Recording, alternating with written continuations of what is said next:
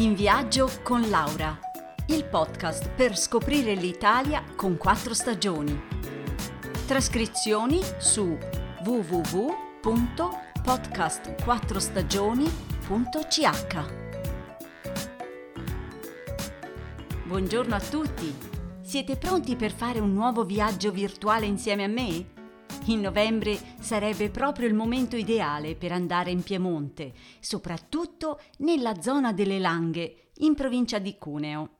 Lo so, purtroppo in questo periodo non ci possiamo andare, ecco perché vi ci porto io, con la fantasia. Eccoci qui, ci sono un sacco di cose da vedere.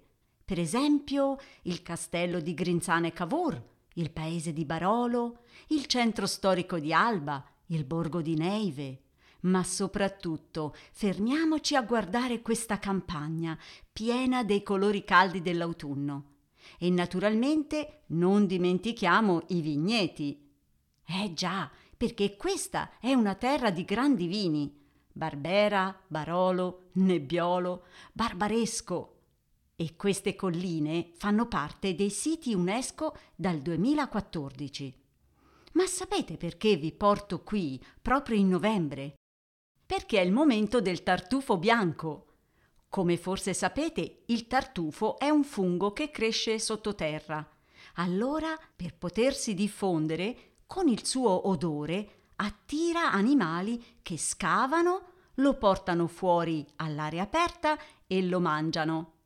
Il suo profumo, infatti, è inconfondibile, un misto di aglio, fieno, spezie, miele e terra bagnata. I cercatori di tartufi in Piemonte si chiamano trifulau e sono sempre accompagnati dai loro cani.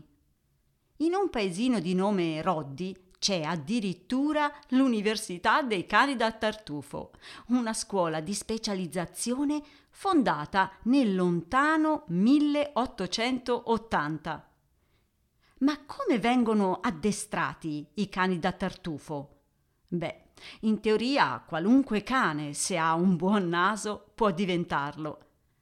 Quando i cuccioli sono appena nati, l'allevatore mette sulle mammelle della mamma dell'olio di tartufo, così i piccoli imparano ad amare questo particolare odore. Poi, a mano a mano che i piccoli cani crescono, gli allevatori fanno diversi giochi con loro, eh, per esempio nascondono un tartufo e loro devono cercarlo e roba del genere. Dopo un anno di addestramento, in genere, il cane è pronto per trovare i veri tartufi nei boschi. Peccato non aver fatto questa scuola con il mio Oscar. allora, tartufi, grandi vini e che cos'altro possiamo gustare qui nelle langhe? Si comincia con gli antipasti, numerosissimi e originali. Poi si passa ai tagliarin, taglierini di pasta molto fini, tagliati a mano, ottimi con il tartufo. Oppure la fonduta piemontese. E poi i brasati, gli arrosti, per dolce vi consiglio la torta alle nocciole, che sono un altro prodotto d'eccellenza di questa meravigliosa terra. E naturalmente i gianduiotti, cioccolatini di antica tradizione fatti anch'essi con le nocciole. Urca, che fame m'è venuta! Allora, la prossima volta che andate in Piemonte sapete che cosa fare. Un saluto da Laura e a presto!